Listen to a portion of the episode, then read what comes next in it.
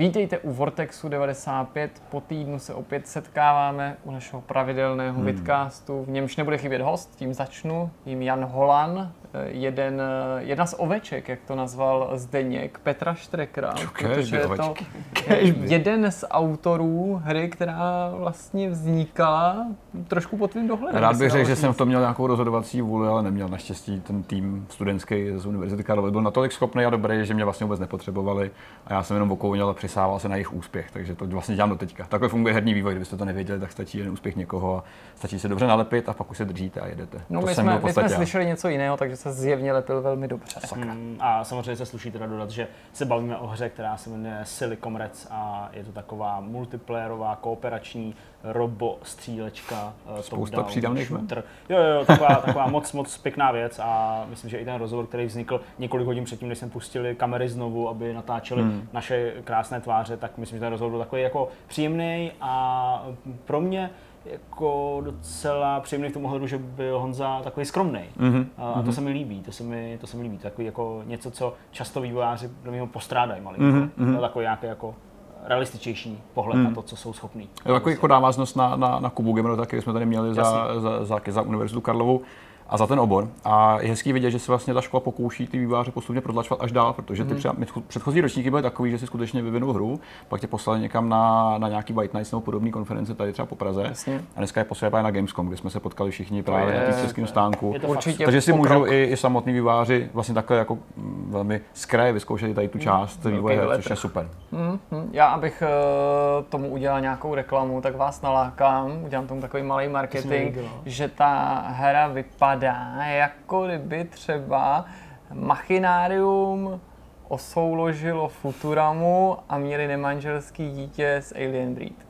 Takhle zhruba to vypadá. Super, to bylo myslím, že Jirka dost do popisku ideálně. Tohle si myslím klukům bude líbit. Chápu, že to jako není úplně nejpřesnější, ale když pracuješ prostě v reklamě, tak musíš tak trošku přehánět. Tak musíš to posolit, pozdobit. Uh, co máme dál nad rámec rozhovoru, pánové? Pokud jde o tématu, tak já jsem tentokrát hrál hru po dlouhé době. A hrál jsem MXGP 2019, motocrossový oficiální závodní titul od jak jinak než Milestoneu z Itálie. To je 74. hra, kterou letos vydal. Blíží se k 80. Mm-hmm. A dělají to docela dobře, takže jim to jde. A budeme si podívat o tom, jaký tady jezdí v blátě v podstatě. To jsem dlouho nedělal. Těším se, těším se, protože z toho už se tak trošku stal pojem. Je už to trošku. Milestoneích no, vlastně jako, já Zatím je to při těch... vtipný, ale co, co no, když to někdy začne Není, já už se jako v těch debatách se vlastně vykrádám sám, protože vlastně opakuješ stejné věci. Tak my tě někdy nastřihneme schválně, že tam šoupneme Nepoznám tu starou recenzi, třeba na loňský ručník. Nepadne jméno, Nepoznáte rozdíl, opravdu No a Zdeněk se připravoval na tak další trošku. téma, to vlastně asi můžeme spáchat i společně. Určitě, určitě jedná se samozřejmě o téma týkající se studia Telltale a jeho nějakému návratu nebo znovu zrození, by se dalo říct. Mm-hmm. A ono to z těch prvních eh, zpráv a z prvních titulků vypadalo fantasticky, jako tak je to tady. Telltale se prostě vrací a tihle skvělí tvůrci uh, adventur, byť si už v závěru prošli i nějakou docela drsnou vlnou kritiky stran mm. technického zpracování a opakujících se postupů a tak dále, to nechá, že se vracejí. Mm-hmm. Ale ono to s tím návratem možná není úplně takový, jaký by se z těch jenom titulků mohlo zdát. Takže okay. už jak Jirka naznačoval v článku, který uh, to, to, to, to celý rozebíral, tak uh, já jsem vzal jenom o trošičku víc do hloubky, jenom si povíme, kdo jsou ty lidi, kteří to koupili a jaký s tím mají nějaký plány. Dobrá, tak o chybě samozřejmě nebude ani závěrečný myšmaš, uvidíme, co ještě další minuty a hodiny přinesou. Nezdržujme se, pojďme na to. Pojďme to odstartovat uh, videohrou, pojďme to odstartovat HM Stream uh, Studia Milestone a Petrovou uh, touhle s tou, jak to říct? Ty koutek tady za koutkem. Je to trošku uchylka možná, no. Hmm. Ano, díky za doplnění. fixace, tak neuróza. Co jsi hrál, Petře, a jaký to bylo? MXGP 2019, uh, oficiálně licencovaná hra s vlastně světovým šampionátem motocrossu.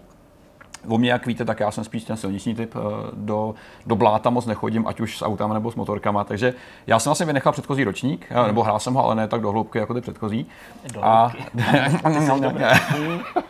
Umíš to, Petře. Dneska, dneska se do toho jsem se moc nezahrabal, takže to moc nešlo. Nicméně uh, Milestone, jak všichni víme, dělá miliony závodních her. A já bych řekl, že přeháním miliony, za chvíli se opravdu dostaneme no, k tomu číslu. Ale třeba cyklokros nebo autokros mu chybí, když jsme u těch krosů, to jsem no, to takový promíchá. Takový, ty, ty se mě líbí. No to je autokros. Jo, to, vlastně to je vlastně autokros. To vlastně byl jako různý mix jako v těch, v těch um, No to je jedno, v těch jiných hrách to mají. A současně my víme, že, že, že Milestone dělá dva různý závodní uh, tituly z toho, z toho prostředí. Je to Monster Energy Supercross a do toho MXGP 2019, což je zase motocross. Hele, Eh, normálnímu člověku to přijde víceméně jako to samý, jako dvě téměř totožné série, které jedou vedle sebe. No to je jako když měli jednu dobu kromě MotoGP i ty superbajky a superbajky. lidi, kteří nesledují motocyklový tak jsou v tom právoplatně zmatený. Právoplatně zmatený. Eh, u těch, u těch vlastně motokrosů je to spíš o té licenci, která vždycky za, zabírá něco jiného, trošku mm. jiný typ lidí. Nicméně motocross uh, doopravdy dvě, vlastně dvě kubatury, Eh, MX2, ta nižší třída, něco jako je Moto, Moto 2 nebo Moto 3 v MotoGP a pak ta královská MXGP, která je vlastně, vlastně nejzábavnější. A my jsme se o Milestone vždycky bavili jako o studiu, který začal dělat v posledních dvou letech docela jako malý pokroky, ale víc ve skrze pozitivní. Přes ty všechny problémy, které mají a které řešili, tak se naštěstí někam posouvají. Já jsem rád, že konkrétně v tomto případě můžeme říct, že ty pokroky jsou víceméně zásadní a víceméně pozitivní v těch správných ohledech, což se okay. moc často nestává. Mm-hmm začnu u, tý, u toho nejpodstatnějšího, což je ten samotný závod, ten, ten život na trati, který je u takových her vždycky nej, nejzásadnější. No. A začali třeba u, u umělé inteligence. Padají na zem nebo žáci? Padají dobře. A hlavně, hlavně jsou fakt chytrý a jsou opravdu konzistentní ve svých výkonech. Já zmiňuji často, že třeba v případě Ride i MotoGP bylo hrozně otravné, když někdo vždycky nejel dokola, neuměl prostě dobře brzdit, byl takový dost jako kontaktní, takovým blbým způsobem. Tady už jsou mnohem postřejší a třeba i v poli obtížnosti, když hraješ na střední, na střední nějakou obtížnost, tak lidi, co hrají závodní hry, jako ty, jako já, tak jsou víceméně docela jako kompetitivní od začátku, nemají s tím velký problémy a často se velmi rychle dostanou do nějakého vedení. Tady skutečně kombinace toho, toho prostředí specifického, toho bláta a určitý konzistence výkonu ostatních závodníků je vlastně docela náročná a docela pozbuzující v tom, že se skutečně musí snažit. Že mm-hmm. ačkoliv se ty tratě naučíš, naučíš se ovládat tu motorku, tak eh, pořád tam musí dát pozor, pořád to prostě není jenom jednoduchý prostě kroužení, kroužení prostě kolem té trati. Takže to je docela pozitivní. Současně ten kolizní model je upravený tak, aby si nebyl náchylný na každý střed. Tohle je prostě mnohem kontaktnější motorsport než třeba MotoGP, Jasně, kde víme, že do tebe někdo bouchne a ty hnedka spadneš. Jasně, tady ne. Tady ne, tady je to, je to trošku vyladěný. A samozřejmě možná to není tak autentický, že se do tebe opírá a ty padáš, ale pořád se mi ohře, která má být zábavná v první řadě. Mm. A to skutečně funguje. To malá změna, která podstatě vyústí v to, že se nebojíš být trošku agresivnější a trošku odvážnější v tom předjíždění. A je to vlastně malá změna, ale velmi pozitivní. Jasně, jsou tam třeba i hluchý místa, kde občas eh, tím, že se hodně skáče, tak někomu spadneš na záda a úplně se rozštípeš a on jde dál a podobně. Oh. Takových edge caseů tam je pořád docela dost, ale to nejzásadnější vlastně funguje, takže to jsem docela rád. Můj dotaz další, který eh, určitě se tím myslím jako dost uh, úzce váže, mm-hmm. tak uh, směřuje k té fyzice toho prostředí. Ano to, jak se rozbíjí ta tráť, jak se rozjíždí v těch zatáčkách, že, takový ty různý korita a tak dále. Jak to funguje? Chtěl jsem navázat, to je přesně, přesně ono, je to fakt, fakt super vidět. Eh, má to tady samozřejmě funkční dopad, nejenom vizuální. Vizuálně to funguje tak, že začíná závod nebo celý, celý Grand Prix, který vlastně se stává ze dvou různých závodů a ta trať je vlastně zpočátku taková uklizená, trošku zaprášená, trošku jakoby eh, zvlněná, ale normálně čistá. Po jednom, po dvou kolech už prostě vidíš všude koryta bláta, které jsou úplně rozježděný a mění se v podstatě podobně jako u třeba Dirt Rally, jako u Project Cars mm-hmm. a mhm. podobně. Že skutečně ta, spin ta, ještě ne takhle daleko, ale okay. Spin Tires je samozřejmě jako úplně o míle, míle dopředu, ale funguje to velmi podobně. To znamená, že když skutečně jezdí závodníci v té v jedné nějaký stopě nebo v nějakém rozpětí, tak se ten, ten, ten, ten povrch skutečně vyjezdí dost radikálně. A vzniknou takové ty koleje, do kterých chceš, no možná nechceš úplně zajet. A právě to rozhodování v tom závodě, který vlastně může vyústit v tom, jestli budeš dobrý nebo ne, nebo ne jestli prostě vyhraješ nebo nevyhraješ, tak často vede v to, že si vybereš tu správnou cestu. Normálně vždycky samozřejmě nějaká závodní dráha ideálně je přednější. V závodních hrách tu jak si nejíždíš že zatáček a jak vyjíždíš. Tady občas musíš udělat kompromis a když vidíš, že prostě v nějaký eh, vnitřku zatáčky prostě rozježděný bláto a ještě tam naprší a je tam voda, tak si musíš naopak chytře spíš najít jako z boku. Mm. A být prostě možná jako pomalejší, ale zase bezpečnější, aby se prostě nezahrabal. Jaká je ta zpětná vazba toho ovladače? Když najdu do toho korita, tak eh, mi to ty vibrace dají nějak jako smysluplně na vědomí, nebo to jenom vrčí? Já jsem zjistil, že vlastně do vibrací vstupují asi několik zásadních parametrů.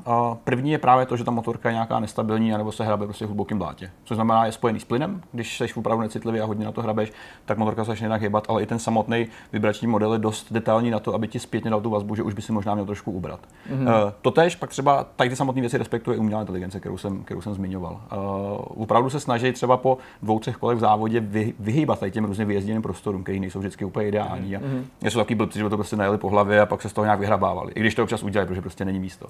A je hezký vidět, že na to samozřejmě i, ta, i, i to AIčko reaguje tímhle způsobem. A skutečně uh, v závodech je i pak dynamický počasí, který normálně není u Milestone standardu těch her. To je teprve tady je opravdu jako dobře udělaný A ty můžeš začít úplně zasucha, všechno funguje, pak zaprší a začnou se formovat takový louže v těch samotných uh, korytech a mm. podobně. Není to ještě tak detailní, že by třeba, když si na jednom místě jezdil opravdu hodně dlouho, že by se to místo hrozně jako třeba prohloubilo nebo úplně zdeformovalo. To je ještě pořád ne. Mm. Pořád se o nějakých jako brázdách, které tam vznikají, jsou buď to širší nebo tenčí podle toho, jak se to rozjede. Nicméně i tak je to vlastně jedna z nejzásadnějších úprav oproti minulému ročníku, která si myslím, že z toho závodu najednou dělá úplně zábavnější hru samou o sobě, což se mnohdy nestává, protože my jsme se bavili o, o titulech jako je MotoGP a podobných licencovaných hrách, jako vlastně o dost sterilních hrách. Přesně. Od principu věci to prostě takhle je. Na rozdíl od MotoGP, ale uh, MXGP trošku jí strpí takovou únavu materiálu, to vám si tvrdit. Uh, ačkoliv vlastně podléhají stejným pravidlům, je to licencovaná hra, kde se neobjevuje žádný eh, nelicencovaný content v podobě různých neoficiálních bajků a tak, tak v MotoGP je toho prostě mnohem víc samo o sobě. Tři kubatury, teďka tam jsou Moto E, elektrické motorky, historické a podobně. Takže výváři už za tu dobu, co tu sérii Piplay dokázali z toho vlastně udělat z toho ničeho, relativně udělat mnohem větší hru, která má relativně dost obsahu. Hmm. Tady je to vlastně velmi malá porce režimu, který může vyzkoušet. Ten samotný, samotná kampaň se stává ze 17 závodů. Ano. Všechny jsou licencovaný samozřejmě ale to je vlastně tak jako víceméně všechno. Jo, vlastně opravdu tady cítíš velmi rychle, že se unavíš, ačkoliv uh, samotný motocykly, samotný jezdci tam jsou zastoupení v kompletní palbě, jsou hezky vymodelovaný. Fakt to vypadá dobře. Uh, dokonce i, model úprav toho těch motorek a všeho je vlastně docela dost detailní. Jo. Všechno licencovaný. Jo, kromě vizuálních věcí a nějakých polepů si můžeš kupovat i oficiální součástky od oficiálních hmm. distributorů. Takže chceš prostě vylepšovat třeba brzdy, můžeš koupit nějaký brzdový kotouček od Bremba a podobně. Já jako člověk, který má rád licencované věci, které se nemíchají s nějakým eh, vymyšleným balastem, jsem z toho vlastně nadšený, protože je to všechno cílený na hráče, kteří chtějí opravdu tuhle tu, tenhle ten závodní šampionát, tenhle ten hmm. konkrétní, konkrétní cestu. Takže bohužel ta únava materiál je trošku horší právě z toho důvodu, že ten, ten samotný záběr je mnohem omezenější než u jiných her. To je něco, co bude zmiňovat pravděpodobně každý, kdo se chce jako náhodou potřebu podobnou hru. Hmm. Ty mo- režimy tomu samo, sami úplně nepomáhají. Uh, online je velmi osekaný na úplně základní vlastně závody, které často ještě fungují velmi pochybně. Uh, tohle bohužel je trošku jako problém všech milestoneních her a nejenom milestoneních, co se budeme povídat, tohle je prostě problém velké části titulů, který se nezaměřují specificky na online hraní nebo s nějakým větším fokusem Jasně. na online mm-hmm. hraní. Uh, režim, který je nový, takový jako nedodělaný, jako nedožvíkaný playground. Je to vlastně free roam, kde si můžeš v nějaký relativně velké lokaci volně jezdit, Aha. můžeš si setupovat určitý závody a waypointy a ty pak sharovat pro ostatní hráče. A nemůžeš si stavit nějakou vlastní trať? To je separátní mod, k tomu se dostaneme. Tady si můžeš vlastně jakoby tečit vlastní cestu. Problém je, že já bych čekal, že v takovémhle módu se přímo nabízí třeba hrát online s někým jako jiným, s někým prostě vedle sebe, kde byste mohli jezdit a dělat nějaký jako blbosti. blbosti. Opravdu blbnout. A to tady bohužel není. Možná je to jako začátek, který si teprve připravují do příště, ale ten mod je sám o sobě nevyužitý s tím, že ty, ty, ty waypointy, který vlastně share, který hraješ, pak ty závody ostatních lidí, tak jsou často dost jako nepřirozený, nevede k ním žádná cesta, musíš hledat způsob, jak se někam dostat. Jo, že všichni dělají nějaký ty jako challenge Opravdu jako nebo... šílenosti, které jsou vlastně nesmyslný. Eh, což je součást asi možná nějakého sex appealu, který já v tom úplně nevidím, ale prostě to tam nefunguje. Je to hezký mod se hezkým potenciálem, ale prostě to nestačí.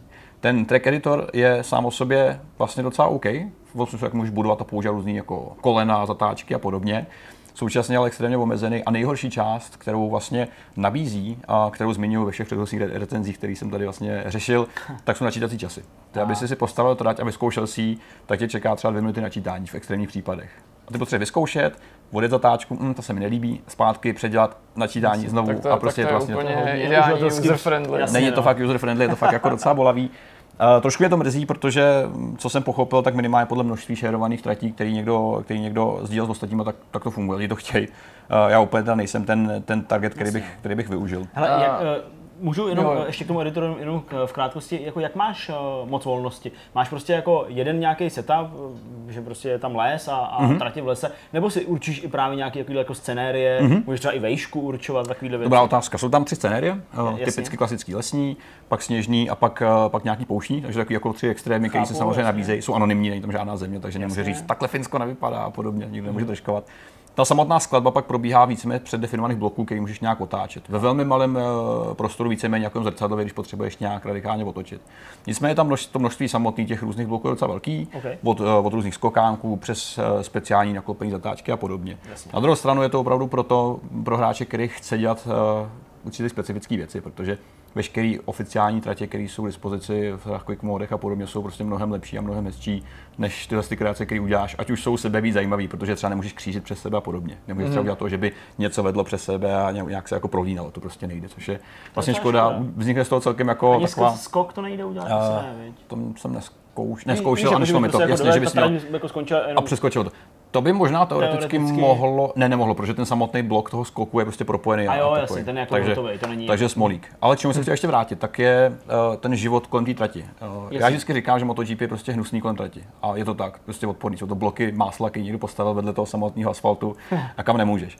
Nicméně tady tím, že je to motosport, je takový dost jako jak se říká upřímně, jako takový mnohem jako lidovější, takový Jo, jako jo, jo. víc jako showmanship trošičku, což v tom MotoGP není tak vidět.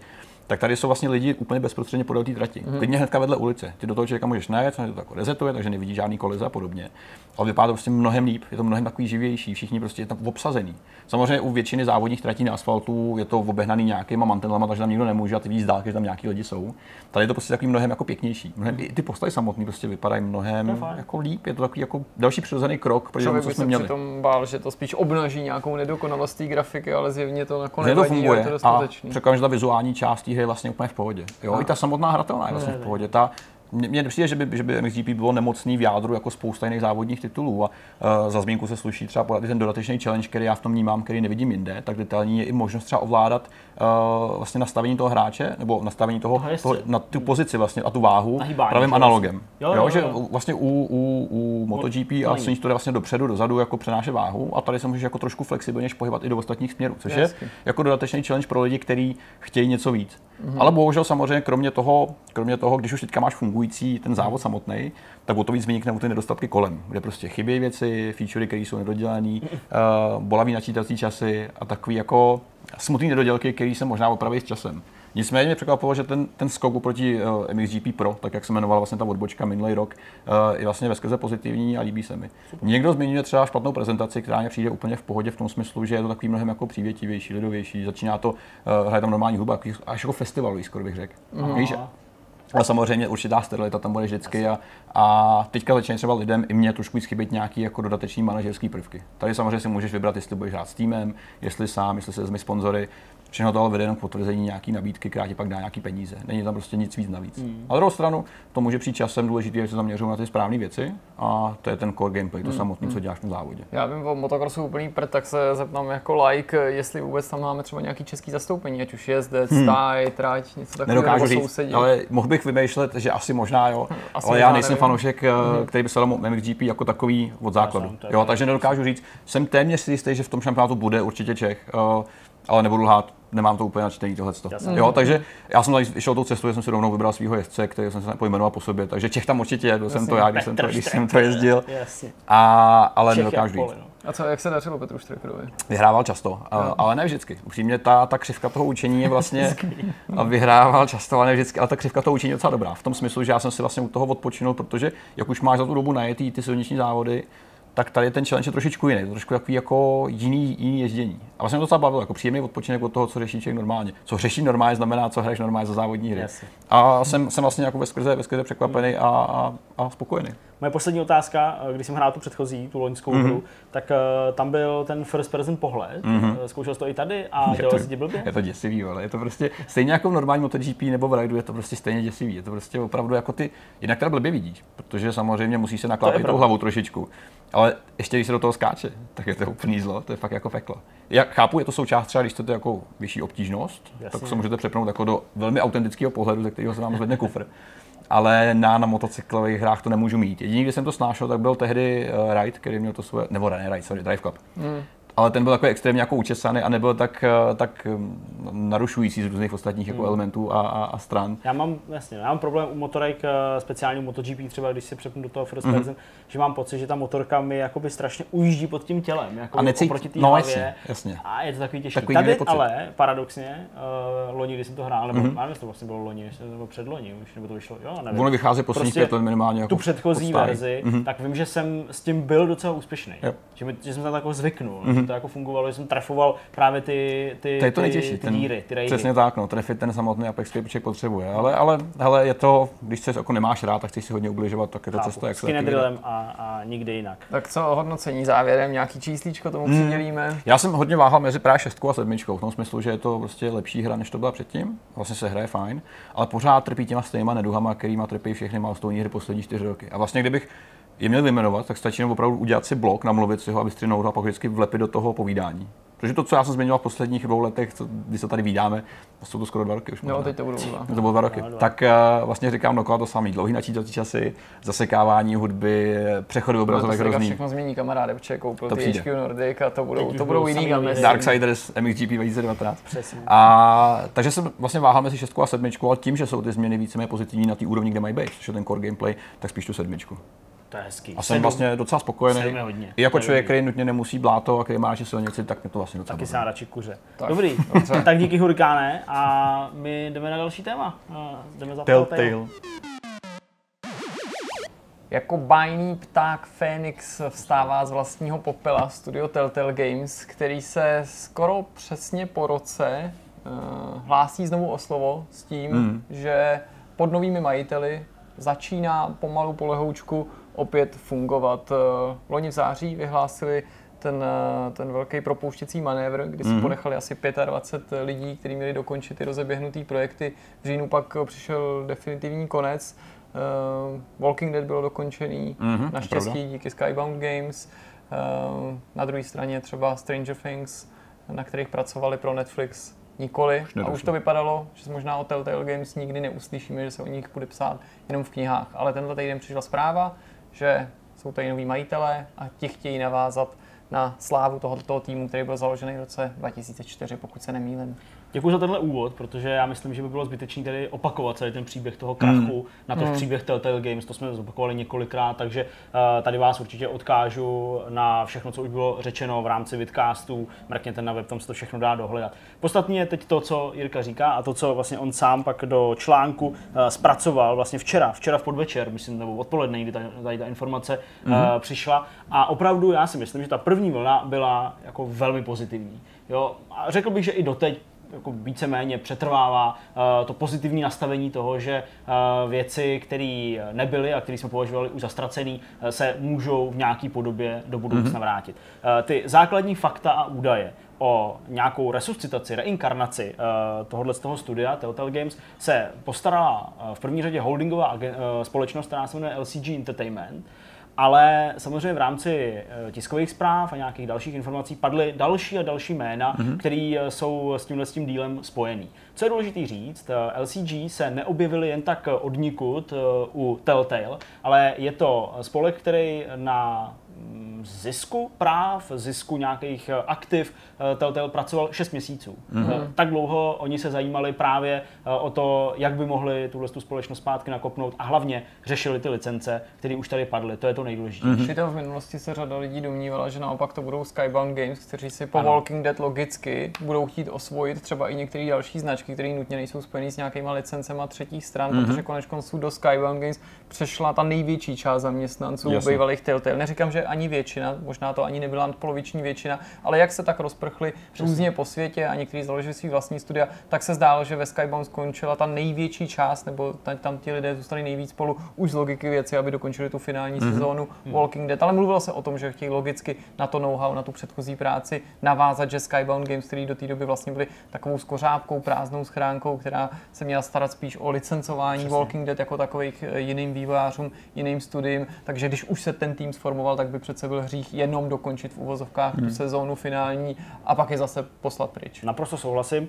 A u těchto těch eh, licencí a značek teda můžeme asi začít mm-hmm. to povídání. Uh, Walking Dead je něco, co skutečně teď nový Telltale mít nebudou, Jasně. protože ano, jak už tady Jirka říkal, prostě to vlastní lidi ze Skyboundu a tudíž eh, nemůžeme očekávat, že by přišla nějaká další série, mm-hmm. uh, pod kterou by byli prostě podepsaný lidi z Telltale. To by jim to samozřejmě uh, Skybound musel svěřit, co by majitel už té původní licence, přesně, ale jako neumím si představit, podmět. z jakých důvodů mm, by se znova mm. třeba s nima chtěli přesně. spojit, když oni mají i docela špatné zkušenosti s těma partnery partnerama. Přesně tak, přesně tak. Čili značky, které uh, mají v tuhle mm-hmm. chvíli a co jsou potvrzené oficiálně, teďka se to podařilo LCG a těm dalším společnostem do toho zainteresovaných sehnat, tak uh, jsou Batman, mm-hmm. takže vyjednávání z DC dopadlo. Uh, zároveň mají Puzzle Agenta, Mm-hmm. To je jejich vlastní to značka. To je jejich vlastní značka. Okay. A pak mají uh, The Wolf Among Us. Mm-hmm. To je taky důležitý, ale podobně jako Vertigo. u Batmana, to je teda značka, která není jejich jejich, ale ne. jejich, že s ní momentálně můžou nakládat. Přesně tak a můžou s ní nakládat díky uh, spolupráci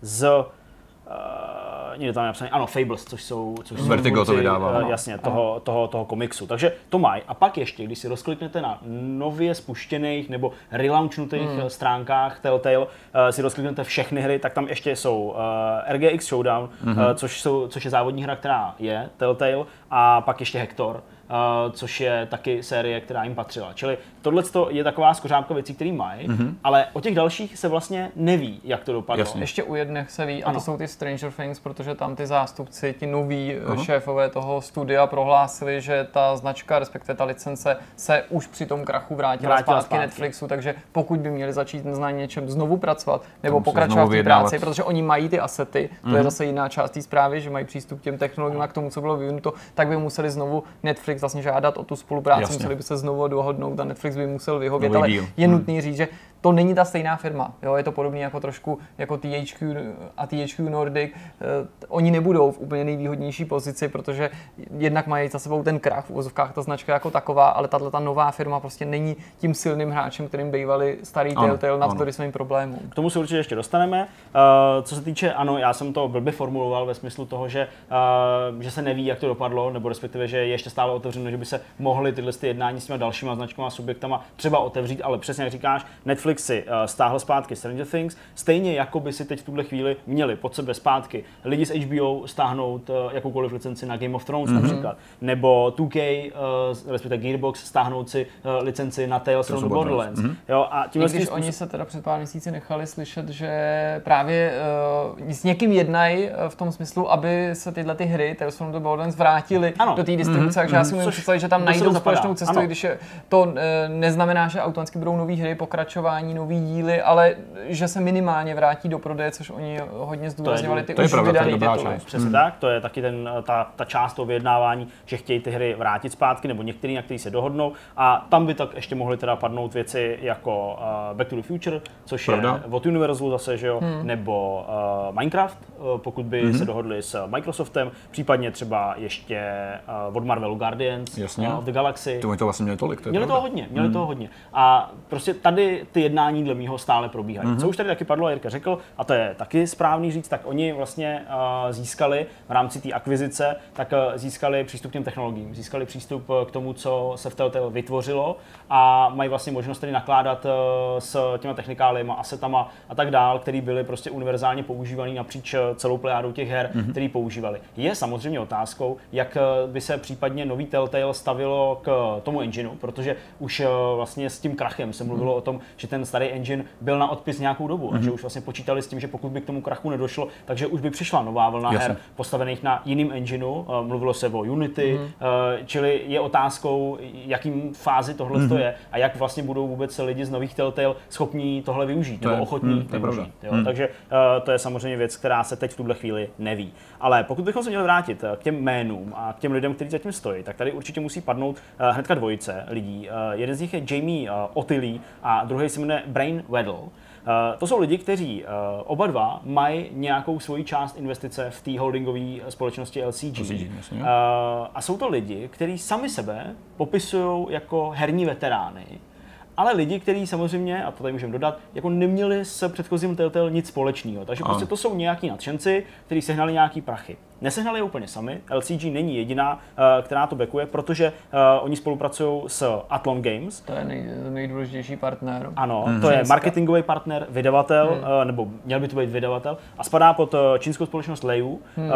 která vlastní studie jako Digital Extremes, mm-hmm. který dělá Warframe, mají Splash, Splash Damage a spolupracují s Amazonem například na tom chystaném MMOčku Pán, Pán prstenů. Důležitý taky je říct, že uh, Leiu, ačkoliv je to velký moloch, tak uh, je to společnost, která taky s Telltale neměla nic společného. Je to prostě v úzovkách jenom investor, který prostě se zhlédnul mm-hmm. v nějakém tom případném portfoliu Telltale nebo nějakým odkazu. Takže ani tady jako neexistuje nějaká konkrétní návaznost na to, že by prostě to chtěli zvednout z popela, protože to měli nějak moc extra rádi. Mm-hmm. Takže i v tomhle ohledu jde víceméně teda o ty peníze. A co je taky důležité říct, tak ta společnost teďka nově uh, bude otevřená v Malibu, mm-hmm. uh, což teda stále zůstáváme v Kalifornii, ale je to přibližně nějakých 650 km od San Rafaelu, kde byla ta původní společnost mm-hmm. Telltale. Takže vlastně to stěhování nebo jako přechod k nějakému novému vlastníkovi Nebude pro je, úplně. je prostě i, i, na úrovni nějakého jako geografického posunu. Mm-hmm. No a s tím se logicky pojí i to, že mm, nejde tam jako automaticky vzít prostě všechny bývalý zaměstnance z Telltale, osadit je uh, na nový počítače k novým stolům a prostě jet, jako kdyby se nic nestalo. Protože samozřejmě, logicky, spousta těch zaměstnanců, jak říkal Jirka, odešli do jiných společností. Mm-hmm. Uh, někdo je v, ve, ve Skybound, někdo se prostě rozprchl kamkoliv jinam a prostě nejsou k dispozici. A za druhý, a to už pochází teda od uh, nových vlastníků Telltale, tak nepřichází v rámci té tiskové zprávy úplně taková jako citlivá informace, ale padne tam, že eh, těm, kdo mají zájem, kdo pracovali eh, v Telltale předtím, že jim bude nabídnutá možnost pracovat co by nějaký kontraktoři nebo mm-hmm. nějaký freelanceri spojený s náma, eh, s tím, že do budoucna možná dostanou ten jako stálej, job. stálej mm. job. Eh, to může vyvolat na jednu stranu takový jako kritický pohled, právě v tom ohledu, mm-hmm. jako ty, tak oni prostě jim otevřou společnost, nikdo to vlastně, nikdo je nezná, oni si to koupili a teď jako milostivě nabízejí nějaký freelancer úvazek prostě, nebo nějaký, nějaký, nějakou spolupráci bývalým lidem, který udělali Telltale. Ale je teda nutný doříct, že vize nových Telltale v tuhle chvíli není otevřít studio, najmout 250 ano, lidí ano. A pracovat na, na hrách, tak jako hmm. se pracovalo před tím krachem. Jo. Já jsem rád, že tady to je velmi střízlivý pohled na věc, protože začít jako vzít zpátky všechny ty lidi, nebo jejich část, která byla, vlastně byl hrozný nesmysl, že by si přebíral vlastně část problémů, který, eh, který v tom studiu byly. Mm. My hmm. nevíme přesně, na čem se samozřejmě, jako kde se, to, kde se lámal chleba, právě management z velké části. Navíc je otázka a... fakt eh, nejen ty lidi, kteří jsou už někde zaháčkovaní, mm. ale i ty, kteří jako jsou, dejme tomu k dispozici, kolik z nich by bylo ochotný přijít, no, protože tam ty problémy byly skutečně velmi vážné a vyteklo tolik ven té špíny a toho bláta, že spoustu, pro spoustu lidí to podle mě bude jako překážka hmm, i na, na, na, na osobní úrovni. Takže já to ani nevnímám jako nějakou jako necitlivost, ale jako transparentní prohlášení, jako Chceme, jsme teďka malí, chceme být malí, sorry, mm. nemůžeme nabídnout prostě full time job, ani nemůžeme ze dne na den jo. prokračovat jako v produkci tak, jak stála předtím. To je možná jako Mně se to moc líbí uměřený té situaci mm. nebo té mm. realitě. Uh, co se týče LCG, zastoupených teda už zmiňovaným Jimem Otilím a Brianem Vedlem, tak uh, Otilí ten v té tiskové zprávě uh, řekl, že je velký fanoušek her o Telltale, uh, že si myslí, že na poli příběhových her to nikdo nikdy nedělal líp a že je to prostě ten důvod, proč do toho chtěli jít mně se líbila ta zmínka, že vlastně do dneška, když se objeví nějaká dobrá ano. příběhová hra nebo tak hra, která se staví mm-hmm. prostě na příběhu, tak bývá k Telltale přirovnávaná, mm-hmm. ať už je lepší nebo horší, ale prostě, že Telltale se staly tak určitým měřítkem nebo té kvality mm. nebo určitým standardem, mm. podle kterého se říká, je to lepší nebo horší než to, co dělali Telltale. Mm. Přesto o ty který by se měl starat o management a technologie v Telltale, tak není člověk, který by měl úplně zkušenost s nějakým jako vývojem velkých tříáčkových komerčních projektů. On založil mobilní nezávislý studio, který se jmenovalo Galaxy Pest Control. To pak, to pak skončilo, respektive bylo koupeno nějakým jiným vlastníkem. Proto pod NBC Sports založil malou mobilní divizi, která se jmenovala Abandon Mobile. Mm-hmm. Ve své historii dělal na značkách jako Power Rangers třeba, nebo Hot Wheels. Uh, nebo tady mám nějaký matchbox mm-hmm. závody mm-hmm. a tak dále. Takže spíš mobilní tvůrce mm-hmm. menších záležitostí nebo uh, producent, u kterých byl. A ten, ten Weedle, ten, jak už jsem říkal, společně i s tím Otilím je teda investorem v tom LCG. Předtím ale byl prezidentem Virtuos Games, což, jsou, což je ten outsourcovací, obrovský, čínský. gigantický mm-hmm. čínský uh, tým, který... Por, portéři. Uh, ano, portéři. ale ti pr- jednak portéři a jednak samozřejmě jako outsourceři úplně všeho, na co si ano, ukážeš, ano. od filmů a her, prostě všechno dělají, jako různý videa, asety prostě a ty značky tady nemusím jmenovat, prostě jakýkoliv vás napadnou. Prostě dělají ty hry tam, za ty ostatní. Ale jako, jako skoro tak vypadá, minimálně se podíváte na jejich portfolio, tam je prostě mm. třeba 150 titulů a jsou tam jako prostě Uncharted, FIFA, uh, Final Fantasy Speed, Remastery, Final Fantasy Remastery, Final Fantasy filmy, jo, a tak dále. Mm. Prostě mají toho fakt jako kotel, čili OK, ten eh, tomu jako přiček hodně, ostatně to společnost, která má nějakých 15 práce zaměstnanců a on tam teda byl nějakým jako uh, vysokým managementem a předtím ještě pracoval dva roky v Havoku, respektive teda pracoval uh, na tom fyzikálním nějaký systému zkušenosti tam asi Čili jsou. on nějaký zkušenosti má. Uh, lidi nicméně, třeba pod vlivem Jasona Schreiera, uh, prominentního novináře z Kotaku, tak uh, nejsou spokojení Aha. a napadají tu jejich jako kvalifikaci. A co, Jason Schreier to nějak jako, Jason jako na svém Twitteru, inicioval tyhle ty pochyby? Jason Schreier na svém Twitteru vystoupil vlastně jako na obranu starých Telltale Aha. a vlastně vyjádřil se na svém Twitteru tak, že to by bylo jako kdyby někdo vyhodil všechny lidi z Kotaku, přirovnává to samozřejmě k tomu, co zná,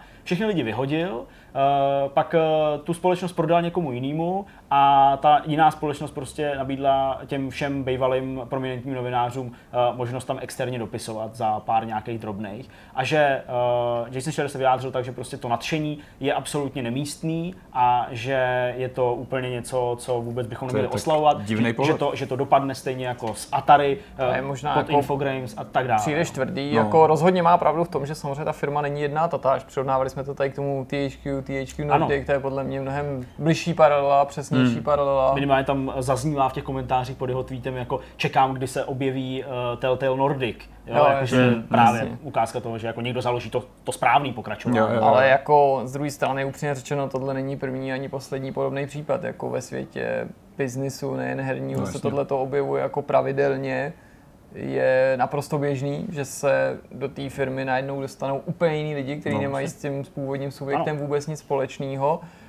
Ale na druhé straně, jako jejich pohnutky přece se mi zdají zatím, nejsou nikterak nečestný, jo? jako e, ta firma byla k dispozici, ta značka, dejme hmm. tomu nějaký to know-how, nějaká ta technologie uvnitř byla k dispozici a mohli jakýkoliv zaměstnanci nebo bývalý management Telltale vlastně usilovat o to tež, aby tam byla i ta kontinuita uh, skutečně lidská, symbolická, lidská, lidská mm-hmm. kterou já bych třeba taky preferoval, i když možná spíš od těch zaměstnanců řadové, i kdyby na to měli síly a, a finance, což je samozřejmě nesmírně těžký, jsem realista, než od toho bývalého managementu, protože upřímně řečeno tento doved tam, kam to doved. To by možná e, lepším řešením bylo, nebo by nás víc potěšilo, kdyby úplně původní zakladatel Telltale se chtěli jako přihlásit o slovo, jo, zachránit tu firmu, když to mm-hmm. tak řeknu. Mm.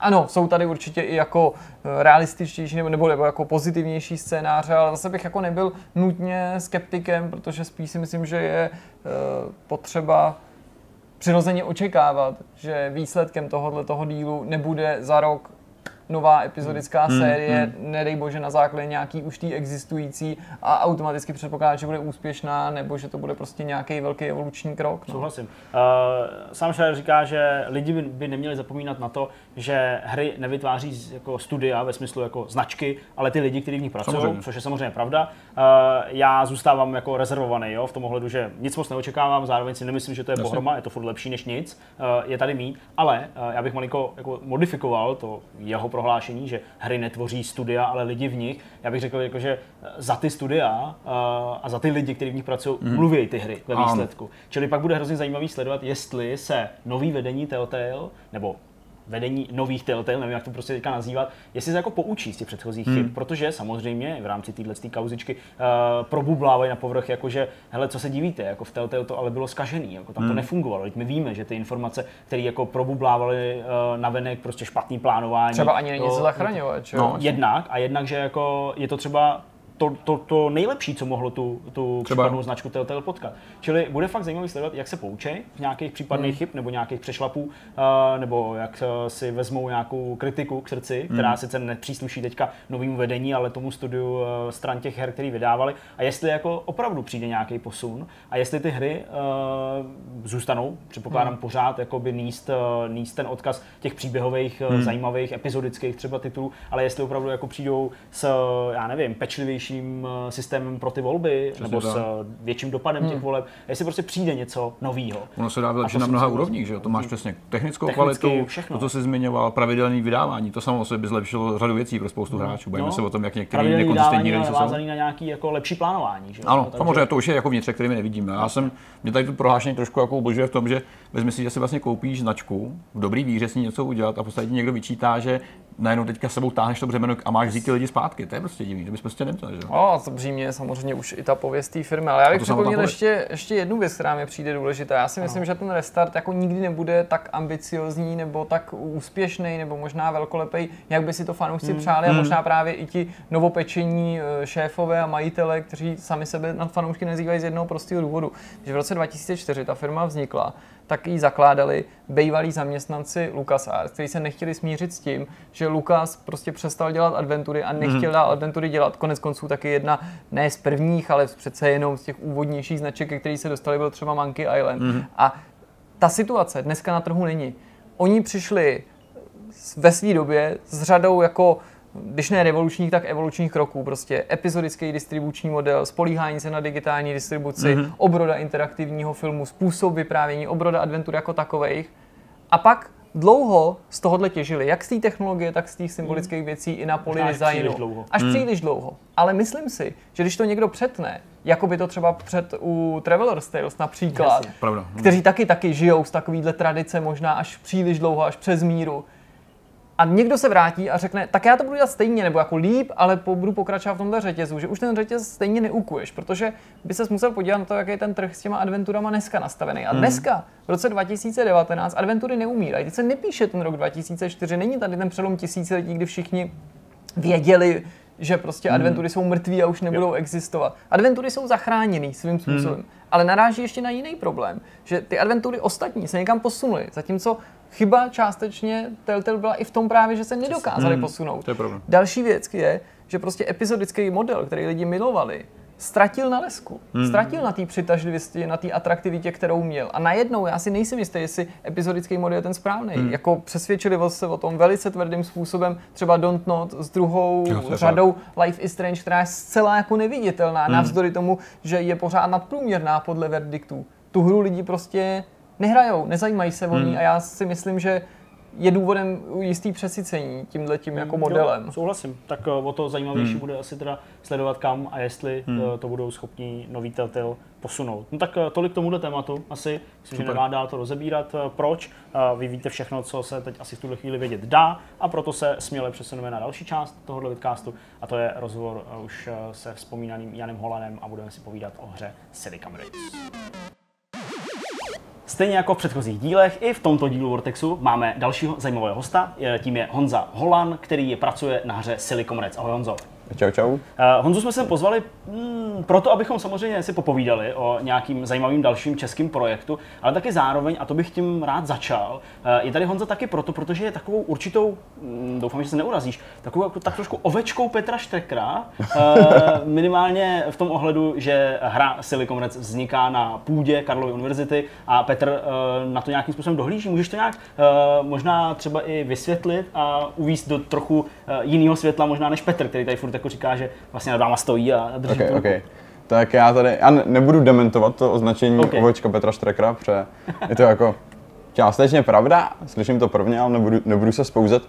Vlastně studuju na Karlově univerzitě vývoj počítačových her a počítačovou grafiku. A jeden z těch předmětů, který se teda jmenuje vývoj počítačových her, vlastně spočívá v tom, že se sestaví týmy eh, studentů z různých fakult takže tam jsou animátoři z Plzně, jsou tam vlastně lidi z FAMu, mm-hmm. jsou tam lidi z Fildy a lidi o nás, Matfizu. A každý tým dostane nějaký mentora. Jasně. A náš tým právě teda vyfásil Petra Štrka z Charge Monkey, který nám dohlížel na ten projekt od začátku. A byl, myslím, myslím si, že to byla nejlepší volba pro náš tým, koho jsme mohli vyfásnout. Byli jsme jako nadšený spolupráce s ním. Teďka na nás už, už nekouká, a... ale slíbili jsme mu kabriolet, až budeme bohatý. Jasně. Takže Okay, tak... S ním to začalo. Kde se vzal ten nápad na tuhle hru? Eh, kdo ho inicioval? No, to, to asi těžko říct. Vzal se den předtím, než jsme měli odevzdávat vlastně soupis toho, co budeme dělat za hru. Mm-hmm. A byl to takový týmový brainstorm. Měli jsme víc variant, věděli jsme, jak chceme dělat něco divného svým způsobem, nebo aspoň jako originálního. Pro nás vlastně hrozně nebaví, tvor, víme, že ta hra, ta tvorba té hry je práce na dlouho a nebaví nás dělat něco, co už bylo. Přišla by nám škoda, kdyby prostě po těch x měsících máme něco, co už někdo vyrobil a nejspíš to vyrobil líp, jsou profesionálové, zatímco my jsme studenti. Takže jsme se rozhodli se vydat cestou, kde to není moc s tím porovnávat, protože to nikdo nedělal a tak vznikly Silicon Reds. Hmm. Určitě by stálo za to samozřejmě teda uh, skonkretizovat, o čem Silicon Reds jsou a co to je za hru, protože uh, i to, jak to vlastně popisuje, že ten nápad vznikl den před odevzdáním uh, nějakého konceptu a tak, tak to je opravdu jako školní projekt, uh, jak má vypadat. Takhle si pamatuju, že jsem psal všechny svoje, uh, všechny svoje nějaké papíry, úvahy a tak dále. Takže uh, Silicon Reds, uh, zkuste nějak teda popsat, aby i diváci na základě těch obrázků, které tady běží, uh, viděli, o co jedná. Takže je to hra pro dva hráče, je to vlastně top-down 2D střílečka kooperativní, mm-hmm. která již hlavním chytákem je za první nějakých mechanismus to, že hrajete za roboty, kteří vlastně nejsou úplně takový ty jako terminátoři z budoucnosti, ale jsou spíš jako třetí řadý nekvalitní hromady šrotu, takže se průběžně rozbíjejí. Což je koncept, který si myslíme, že by nefungoval v singleplayeru, protože vlastně to vede k tomu, že člověk je částečně víc a víc frustrovaný, Jasně. ale v tom multiplayeru je to vlastně hrozně zábavný, aspoň pro nás. Protože když se třeba snažíte pro nějakou stealth misí a vašemu kamarádovi sama od sebe střílí zbraně, nebo se snažíte někam jako, jako utíkat, uh, utíkat v nějakém nebezpečím a kamarádovi se rozbil podvozek a chodí jenom diagonálně. Takže pro nás to jsou vlastně úplně hilarious situace, nám se líbí, když lidi na, se líbí, když lidi na sebe řvou při těch hrách. OK, OK. Vy jste tam Tak jako prezentovali na Gamescomu, má ale běžný divák, který tě teďka třeba sleduje, možnost si tuhle hru taky vyzkoušet, nebo při nějaký speciální příležitosti, kde ji třeba ukazujete? Aktuálně byli jsme s ní vlastně v Čechách na Game Accessu v Brně na konferenci a v blízké době budeme dělat spoustu, spoustu vlastně nějakého veřejného testingu. Takže když nás diváci budou sledovat na Facebooku, jmenuje se Silicon Reds, tak tam se můžou dozvědět víc.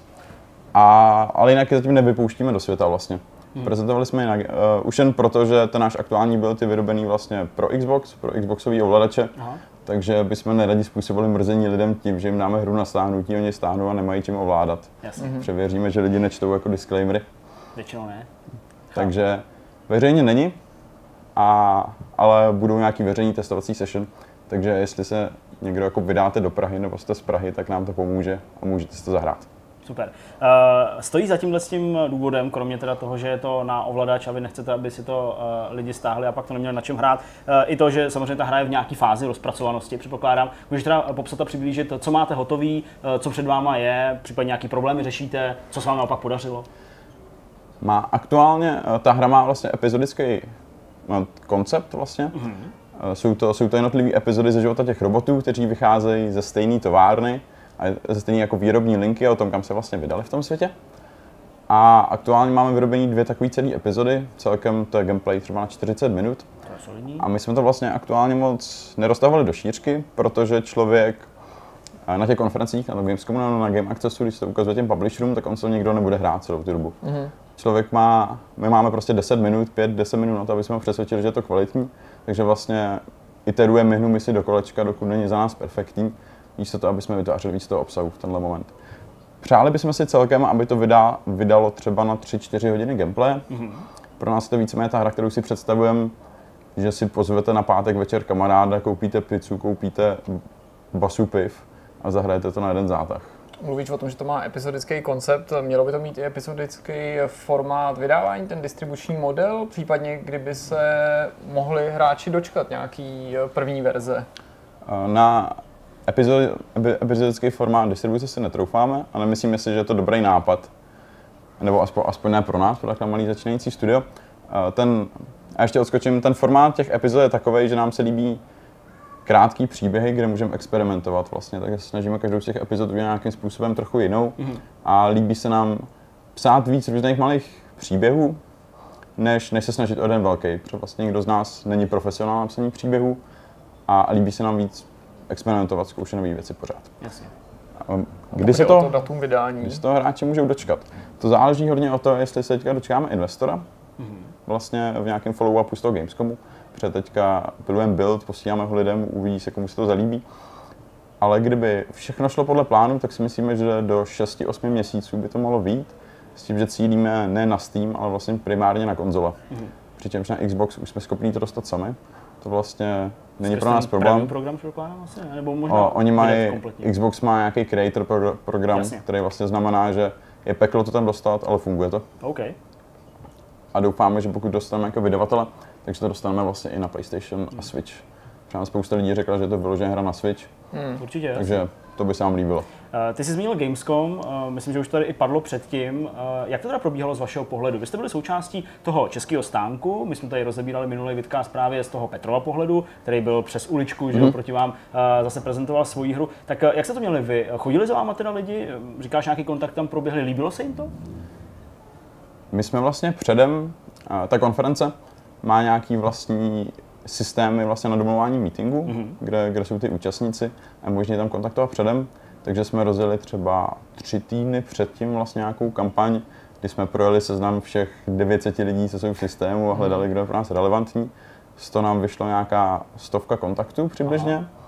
S tím, že se 60 jsme jako jsme měli schůzku, nějaký spousta Nějací nás odmítli, už jen proto, že jsme si řekli, že není důvod nenapsat Electronic Arts a nenapsat Ubisoftu. Když jsme jako čekali, že to nevejde, tak jako když se to neskusí, tak člověk neví.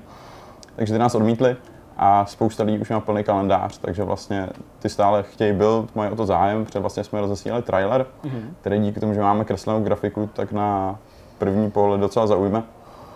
Takže vlastně těch, těch lidí nakonec byla spousta. Domluvili jsme 60 meetingů na místě, co má být, mm-hmm. který se teda udály, byly rozloženy do těch tří biznesových dnů. A to byla tam vlastně naše hlavní náplň toho českého stánku. Mm. Protože jak člověk v té biznesové zóně, tak se moc neděje, že by tam že by tam chodili lidi jen tak si zahrát hry, protože většinou tam pobíhá, mají, mají plný kalendář a mají prostě někde být. A tam ostatně, že veřejnost vůbec nesmí, že jo? Je to tak. Jasně. Takže to se dělo spíš příležitostně. Mm. Ještě se ptal, jak se ta hra líbila. No, jak se líbila a... Líbila, líbila se velmi, máme z toho jako samý dobrý pocity. To je skvělý. Vlastně si nemyslím, že to mohlo v nějakém ohledu jít líp. Aha. Ono to samozřejmě není takový, že ty lidi přijdou, dají ti jako na stůl ten kufřík s penězma a řeknou, tady máte, je to vaše, berem. Všichni chtějí, všichni chtějí potom zaslat byl, teď se zahrajou s kolegama někde v práci, hmm. v klidu. Ale byly z toho samý nadšený ohlasy. Máme jednoho publishera, kterýmu to nesedlo, a, ale jinak máme třeba 15 dalších, kteří to viděli, přišlo jim to dobrý, z toho hmm. třeba 6 to bylo fakt jako unešených. To zní pěkně. A tak tomu věříme, no. Doufám, doufáme, že to klapne. Zdůrazňoval si, že jste studenti, že se učíte konec konců tohleto řemeslo taky za pochodu, ale nepadlo tady to číslo, kolik lidí vlastně na tom, tom projektu pracuje a možná by mě zajímalo i to rozložení těch pozic, jako, protože jsi zmínil třeba ten scénář, říkal si, jasně nikdo z nás není vlastně typický scénář, tak by mě zajímalo, jako je tam jeden grafik, dva programátoři, o jaký funkce se dělíte třeba. Je nás vlastně aktuálně v týmu pět, a myslím si, že je to akurát. Nechtěl bych kočírovat větší tým s tím, že já ho teda vedu, mm-hmm. jsem hlavní designér a zároveň programu, když je třeba. Ještě tam s náma Mikuláš, což je kamarád z Matfizu, vlastně spolužák, který je hlavní programátor. Tam s náma Štěpánka z Filozofické fakulty, která je hlavní designér vlastně nějakého uh, user interfaceu Jasně. a jediná z nás rozumí marketingu. Pak tam máme Jendu, který, je, který studuje FAMu, a je to expert na zvuk, je to vlastně sound designer náš. A ještě máme Kubu, který studuje právě animaci v Plzni. A to je ten kluk, který má vlastně na svědomí celý ten vizuál. Mm-hmm. A jako každý umělec je šílený, ale tím jako v nejlepším slova smyslu. Jasně. Takže když se nám ho daří ukočírovat, tak tvoří neskutečné věci. Hmm. Ty jsi říkal, že eh, vaším záměrem bylo vytvořit eh, hru, která tady třeba není, nebo která eh, nelze s něčím extra porovnat. Přesto jsou nějaký tituly, které vám stály jakožto vzorem, nějakou inspirací? My samozřejmě inspiraci nějakou máme. Třeba, třeba ta grafika, tam, tam z toho hodně kouká Machinarium, si myslím, protože hmm. Kuba ho má rád. Jasně.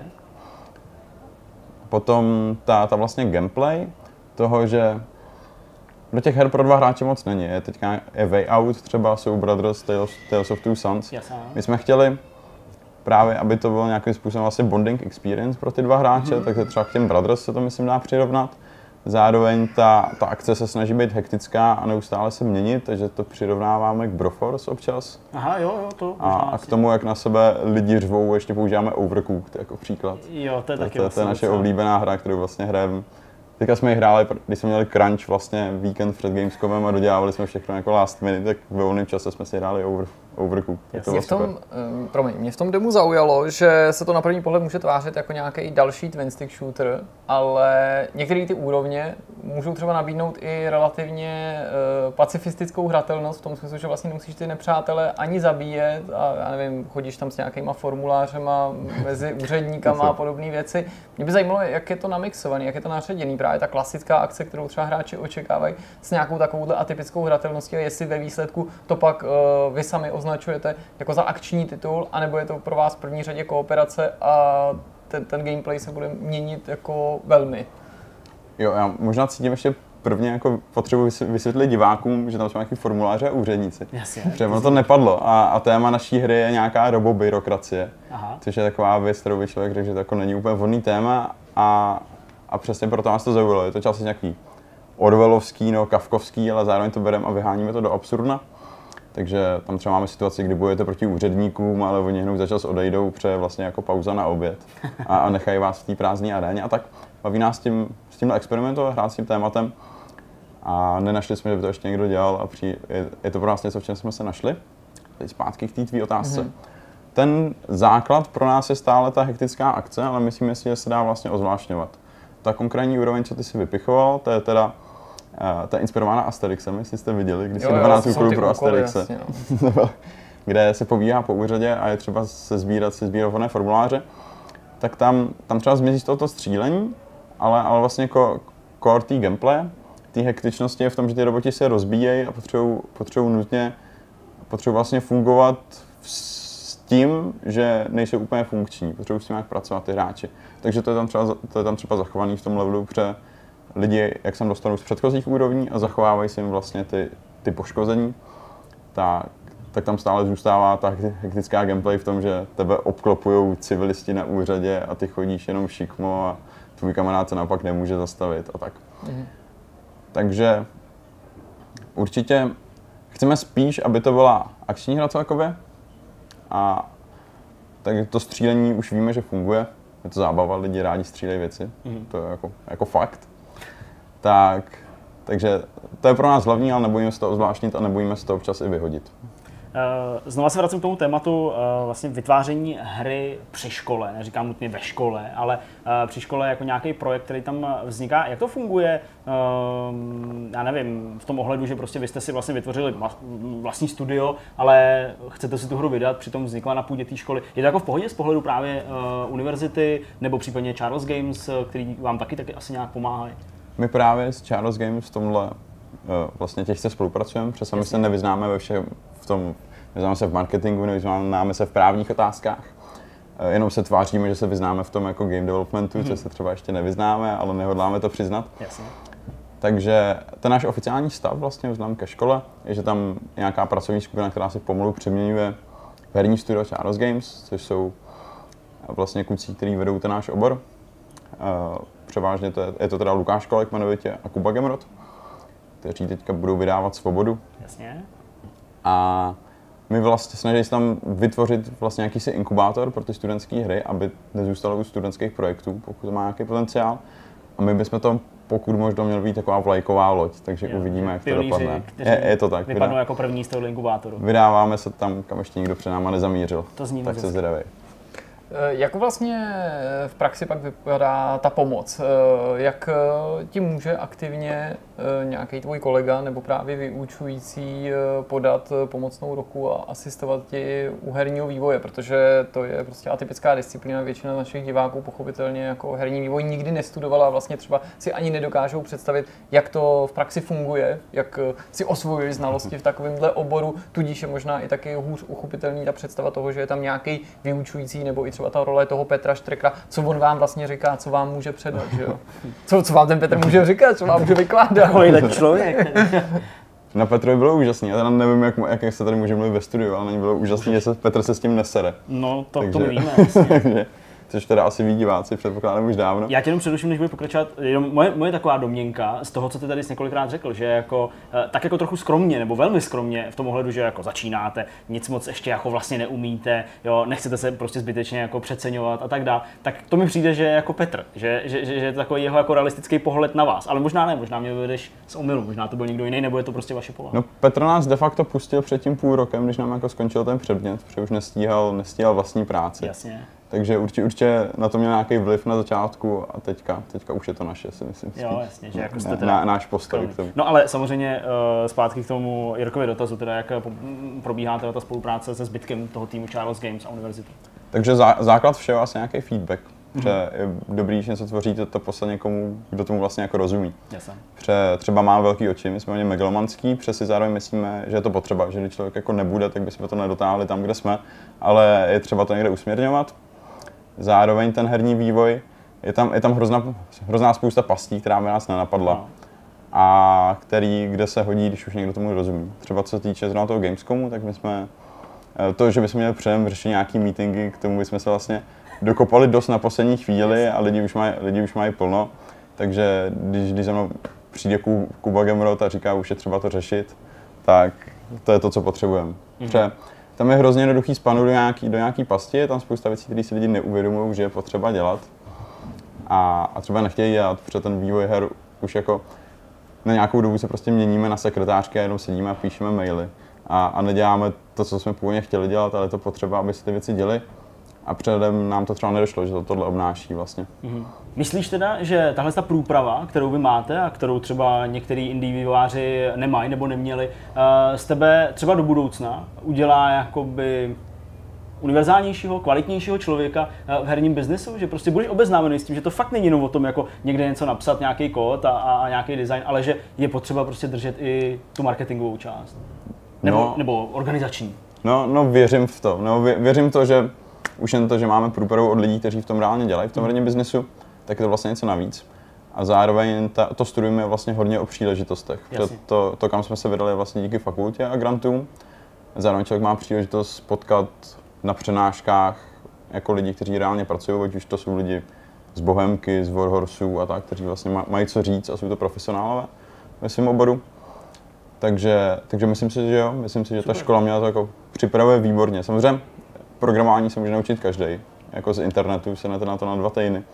A, a myslím si, že to je taky cesta, že spousta... Dva týdny to trvá, jo? Super, tak to je skvělé, no, myslím, dva týdny. To, to, to, myslím, že jo. To bychom nepotřebovali docela to možná... Já bych se toho nebál. To už možná v půlce září budeme mít něco nového, pěkného, jako měl by se obávat, jo? Protože asi to bude Twin Stick Shooter s robotama, protože my jsme nejsme schopný velký originality a Petr nás tady pořád navádá, že máš pořád jako všechno kopírovat a tak dále. Eh, ale svět videoher nemá smysl si nic namlouvat, je taky světem peněz, ve kterém se točí obrovský peníze, proto se nutně, jakkoliv to může znít naivně, musím se ptat za A, jestli třeba vy do toho projektu investujete něco ze svého, jestli je to někde potřeba za něco, co nejste si schopni obstarat sami, případně si do toho něco investuje škola a na druhé straně, jestli pak chystáte se tu hru jakoby prodávat, když najdete toho vydavatele, tím myslím jako skutečně nějaký peníze taky získat. Postupně. My do toho investujeme tak jako velmi příležitostně a takové ty věci, které se s tím pojejí spíš, spíš okrajově. Mm-hmm. Takový to, že o víkendu někde sedíte, programujete celý den a potřebujete jako koupit pizzu pro tým. Jasně, to, jsou, to, to, jsou naše, náklady. To jsou naše náklady. Valnou většinu nám platí škola. Aha. Protože, jak jsem říkal, jsme teda vlajkový projekt těch Charos Games a na univerzitě doufám se, se blízká ještě na lepší a lepší časy toho game dev oboru. Takže máme tohle štěstí a plánujeme to prodávat. Nevím, jak na tom plánujeme vlastně vydělat, to se teprve uvidí. To si věci dost na to, aby, to, aby byl spokojený vydavatel. Hmm, Pak budeme spokojení my, protože my to jako primárně neděláme pro peníze, že jo? Já samozřejmě chápu, že z něčeho potřebujeme fungovat, lidi z něčeho potřebují žít, ale myslím si, člověk, když je programátor, tak když chce, chce něco dělat pro peníze, tak je hrozně jednoduchý programovat někde, no, hrozně jednoduchý. Dva týdny to chce, že mm-hmm. Ale eh, dělá nějaký bankovní systémy nebo pro operátory nebo webovky a vlastně se to zaplatí jako hrozně dobře. Což ten herní vývoj prostě není, protože člověk, člověk dělá dlouho, neví, jestli z toho někdy něco bude, je takový hrozně nejistý. A to nás na tom asi hlavně baví, že to vlastně děláme pro radost. Mm-hmm. Takže tak. doufáme, že to vydělá, Jasně. dost na to, aby jsme mohli dál dělat to, co děláme, ale neplánujeme z toho být milionáři z první hry, co stvoříme. Já myslím spíš tak, jestli máš před sebou nějaký cenový hladině, jako že bude to cenový prostě hladině. 5, 10, 15, 20, 30, 60 dolarů. Představujeme si třeba 15 dolarů nebo hmm, euro. Jasně. Ale je to pro dva hráče, to si dva lidi rozdělají, to, to je v mezích. Jestli jim zajistíme zábavu na 4 hodiny, tak... Hele, dobrý marketingový tak by byl nějaký buddy pass, jo? jakože prodávat to právě podobně jako třeba poslední Wolfenstein, že, že skoupil hru, ale ten druhý to mohl hrát jako s ním zdarma. Jo? Eh, taky možná, no ale to já samozřejmě to nemůžu vstupovat. Uh, moje možná jedna z posledních otázek, ale taková jako uh, uzavírající v tom ohledu uh, nějaký budoucnosti. Umíš ty sám sebe, i bez ohledu na to, jak skromně jsi tady dneska vystupoval, představit, že jako by to teda mohl být nějaký tvůj biznis a tvoje studio do budoucna, že prostě tenhle ten váš první projekt vás prostě odpíchne dál a pojedete? Uh, neumím, doufám v to. Protože no. jako s těma lidma mě to baví, myslím si. Jsem, jsem jako hrdý na to, co děláme. Přece tak jako za rok jsme to z ničeho dotáhli na Gamescom, tak to asi není úplně marný. A, a chtěl bych, no. Chtěl bych dělat věci, co budou bavit lidi. Zatím to vypadá, že to baví, tak z toho máme radost. Doufám, že jo. Já myslím, že už žádnou otázkou ani odpovědí ty na druhé straně by si nepředbyl ten, ten závěrečný výrok. Moc krát ti děkujeme za návštěvu. Bylo nám stítě vyspovídat. Doufám, že se i našim divákům tohle povídání líbilo. Přesně. Ještě závěrem vás samozřejmě musíme povzbudit, abyste, pokud vám tohle povídání bylo sympatický, je vám sympatický tenhle projekt a jeho autoři, abyste vyrazili na ty zmíněné facebookové stránky, případně na nějakou další prezentaci. Je to tak. Dějí se facebookové stránky Silicon Reds a snad v době, kdy tento díl už bude venku, ať už je to Příště. kdykoliv. No to bude v pondělí. Ta, tak se koukněte na Steam a možná už to bude na Steamu. A když se nás vyšli snad na Steamu, tak to bude úplně nejlepšější. No ale to pak pozor, jestli si vás někdo vyšlistne, tak to teďka nám nedávná historie jako velí, že to už pak nesmíte ale přijmout uh, Epic exkluzivitu. Jo. Až Takže vám jí tím svíny nabídne, svíny tak s jako balíkem peněz. to, to, už, to už si nesmíte. Jo. Co Po- se dá pozor, dělat? Pozor, Co se pozor. dá dělat? Dobře, no Ještě tak, jednou tak jo. moc krát díky za Já děkuji za rozhovor. pozvání. No, A Díky moc. jdeme na další téma. Po rozhovoru budeme tenhle díl oficiálně uzavřít. Eh, Říkám oficiálně neformálně, protože to bude neformální, jako tradičně každý závěr, který vy máte tak moc rádi. I my samozřejmě, protože už si odpočíváme a znamená to, že za chvíli půjdeme domů, nebo na kuřátko třeba uvidíme. Je, Kuřátko do bříška. A to znamená, že můžeme každý čtvrtek takhle neoficiálně uzavřít, což je super, taková pěkná tradice už vlastně po té době, To jo, to když jsme zrovna neděli. A samozřejmě eh, páteční bolení bříška, který následuje ne, po kuřátku, tomu Kdybyste se nevěděli, jak se tady jako třeba nějak nám revanžovat, tak my nepotřebujeme donaty, my potřebujeme kuřátka, ve čtvrtek natáčíme mezi 6 a 8, prostě není problém, Mezi jo. šestou- Zetko je otevřený, tady prostě to nechte na... Kyblíky na to, nechte nechte na- kyblíky, na a- parapetu a my se Na recepci a, a je to v pohodě. Jak Santa, když přijde, když jsi Santa, tak musí dát kuřátko na okno. Nicméně, kluci, já jsem ten týden zase nic moc nezažil, protože jsem buď to pracoval nebo hrál motocross, takže já jsem vlastně svůj závěr už řekl na začátku, takže já mám dneska odbyto, já jsem hotový. Ale na něco jsi koukal, ne? Třeba, ne? Hele, koukal jsem na uh, Vietnam War, dokument na Netflixu, no, jaký jsi který díle? eh, ve třetí epizodě momentálně. Nice, těžký, Eh, viď, docela. Hele, je to super. Jako člověk, který je analfabet a víceméně nepolíbený historií, nebo to, co jsem v dějepisu znal, už jsem dávno zapomněl a aktivně se o to nezajímám, třeba jako ty Zdeňku nebo Ne, Jirko. Jirka určitě víc. Tak uh, mě to vlastně hrozně baví, protože já jsem vždycky Větnam, větnamskou válku tak nějak znal velmi povrchně a tady ten asi šestidílný seriál to myslím velmi pěkně vysvětluje i s tím, co tomu předcházelo. no je to právě, fakt pěkný vidět. historie opravdu. Produkčně je to neuvěřitelně pěkně zvládnutý, ty výpovědi lidí, kteří se tam účastnili z- za obě strany nebo za hned několik stran, tak jsou fakt super. Mně se líbí to prolínání jakoby, uh, napříč eh, samozřejmě těma jednotlivými etapama Mhm. mm-hmm. v rámci toho, že tam jako některý gener, nebo určitý generace zažívali jiný ty konflikty, mm-hmm. někdo to měl i do, jako dohromady, pak do toho občas promluvili ty amíci, tak. že jo, takže se tak jako hezky, hezky Přelejvá jako se to. slejvá, přelejvá. a Ale pořád to- se to, pořád to udržuje jako tu linku, furt je to že to není rozbitý. přesně. Já bych čekal, že člověk jako já bude fakt zmatený z toho, co se děje, ale, ale, ale fakt dobrý. Takže pokud určitě máte zájem o, o aspoň o trošku té války, tak eh, tady to je super. Uh, jinak jsem vlastně nic moc nehrál, neviděl, nezažil a snad příště přinesu nějaký novinky. Tím pádem teďka bych to asi Jirko vykopnul k tobě, protože uh, pověz, co jsi zažil tenhle týden? No, já jsem, já jsem původně chtěl říct taky, že vlastně nic moc, ale Zdeněk mi před uh, natáčením připomněl, že je tu přece jenom jedna záležitost, o které jsme se už trošku bavili, minule jsme ji trošku nakousli, mm-hmm. to je nutný podotknout, a to je ten eh, dokumentární film American Factory, který já jsem rozkoukal před natáčením minulého vidcastu a až posléze dokoukal, jsem úplně extrémně nedočkavý už si to pustit, mezi tím teda ty jsi mi teďka to prozradil, že taky. si to též absolvoval. No a je to teda věc, ke který se jako vrátím rád, takhle ve vzpomínkách nebo k nějakým, nějakým improvizovaným hodnocení, mm. protože teda na mě tenhle ten film udělal mimořádný dojem. Já ho hodnotím jako, za, jako jeden z nejlepších, který je na Netflixu k dispozici. Navíc teda je to samozřejmě o to příjemnější, že pro lidi, kteří neovládají žádný cizí jazyk, tak je k dispozici s českýma titulkama, Super. což pořád přirozeně není samozřejmostí, zvlášť u těch dokumentárních filmů nových a navíc takovýchhle prostě jako eh, neúplně jako tématem populárních záležitostí, že to nes- nespracovává žádný, žádný entertainment business nebo něco takového. Jenom asi v kostce bych měl teda připomenout, že se jedná o dokument, který na ploše několika let mapuje příběh továrny a jejich zaměstnanců, která byla přibližně čtyři roky naspátek zavřená, je v americkém městě Dayton, myslím, že je v Ohio, v takzvaném tom Rust Beltu, jak se tomu teďka nazývá, prostě v té oblasti, která, kde, k- kde si kvet prostě průmysl, těžký průmysl, výroba, strojařství a tak dál. V té továrně s General Motors vyráběli auta velice úspěšně po mnoho let a těm zaměstnancům se tam i relativně dobře dařilo, myslím i z hlediska prací, teda peněz a to město, celá ta oblast prosperovala díky tomuhle tomu biznisu. A jak to tak bývá, tak prostě po té krizi, když ta továrna se bohužel zavřela, lidi přišli o práci, tisíce lidí v návaznosti na ní příbuzný, celý domácnosti, se tam projevila samozřejmě ta specifická, a ono to možná není jenom americká mentalita nebo americký problémy, když tam si myslím, že je vážnější takový ty opakované hypotéky na dům, půjčky, mm-hmm. takže ty lidi přicházeli o domy, o, o auta samozřejmě, jo, prostě neměli rázem kde bydlet, stěhovali se ke svým příbuzným. No a v tuhle tu chvíli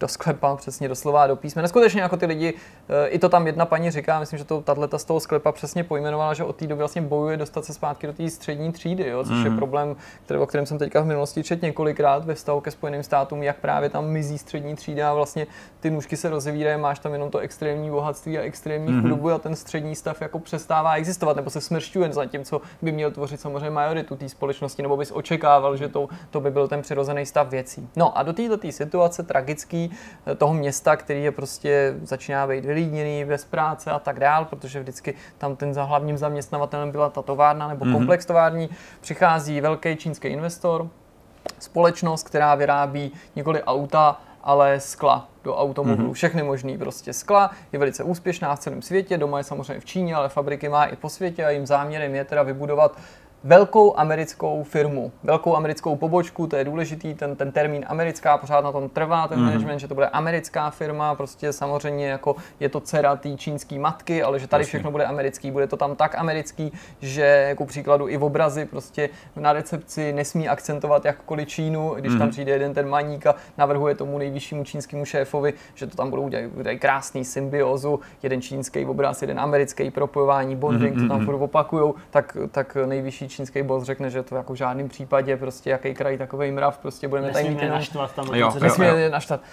A vypadá to krásně na začátku. Ty lidi tomu šéfovi, uh, já, já jsem v pokušení, co všechno máme pak se Zdeňkem říct, aby, protože jsou to trochu spoilery, nechceme jasně, to jako všechno vyžvanit, ale na začátku to vypadá nádherně, během těch prvních pár minut ty lidi jsou tak dojatý, tak nadšený, že mají práci, po, často po dlouhých letech, navíc jsou to starší lidi, neříkám mm-hmm. důchodce, ale lidi nad 50, pro který je všude na světě extrémně obtížný se nad zaměstnání, zvlášť, zvlášť manuální, že, ho, že když ho se s ním setkají tváří tvář, tak prostřednictvím tlumočníka ho upřímně zvou na grilovačku k sobě domů, jo, děkujou mu, že prostě konečně můžou dětem koupit boty a takovéhle prostě mm, věci. Mm, mm.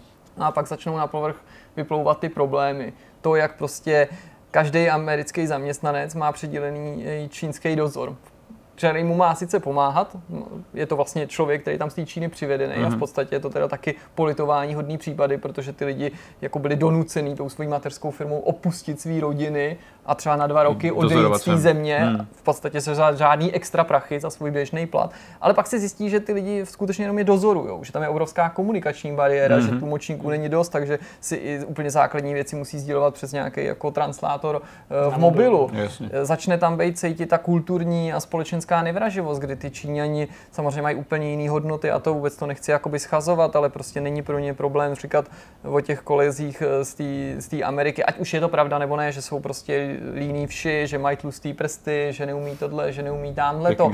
Najednou se ten... Promiň, první taky, že oni tam jakoby pořádají neustále nějaký meetingy a ty meetingy jsou jako, jako pro ty čínské zaměstnance a pro ty americké zaměstnance. Mm-hmm. A pro ty čínské tam opravdu padají takovéhle věci, jo, a jo, prostě, jo. No, tam jak s nimi jednat s blbcema přesně, v podstatě, jak jednat, aby přesně, jsou ješitní, jako, no. Přesně, oni se chovají úplně jinak, musí wow. prostě takhle, jo, a zase, zase pro ty amíky tam prostě jedou, protože samozřejmě v polovině toho, toho dokumentu začnou bojet nějaký odbory, nebo jako mm-hmm. snaha zavíst odbory právě jako obrana proti hmm. nějakým zlým věcem, jo, tak tam zase prostě jako jedu na to americký, že jo, zvednu vám plat, prostě hmm. takovýhle, no, abyste, jo, že odbory jsou zlí, pak už sama nebude moc jako jo, mluvit, jo, jo, to už bude nelegální, jo, prostě šílený. No, strašný no. je, že i ten management, který je zpočátku složený, jako je čínsko-americký, respektive i ten americký má převažovat, se nakonec samozřejmě přehoupané do toho čínského, ale že i zpočátku ten americký já bych až použil termín jako kolaboruje, jo? protože to, mm-hmm. co mhm. jsou schopní ty americký manažeři jako dělat, Hmm. I když je zjevný v některých těch situacích, že jim je to mírně řečeno divný, když třeba čínský boss ví, jaký bude za tři měsíce přesně v nějaký den počasí, že nebude pršet a že nebudou potřebovat Nejvíc. plachtu na, na nějaký slavnostní zahájení, nebo když čínský boss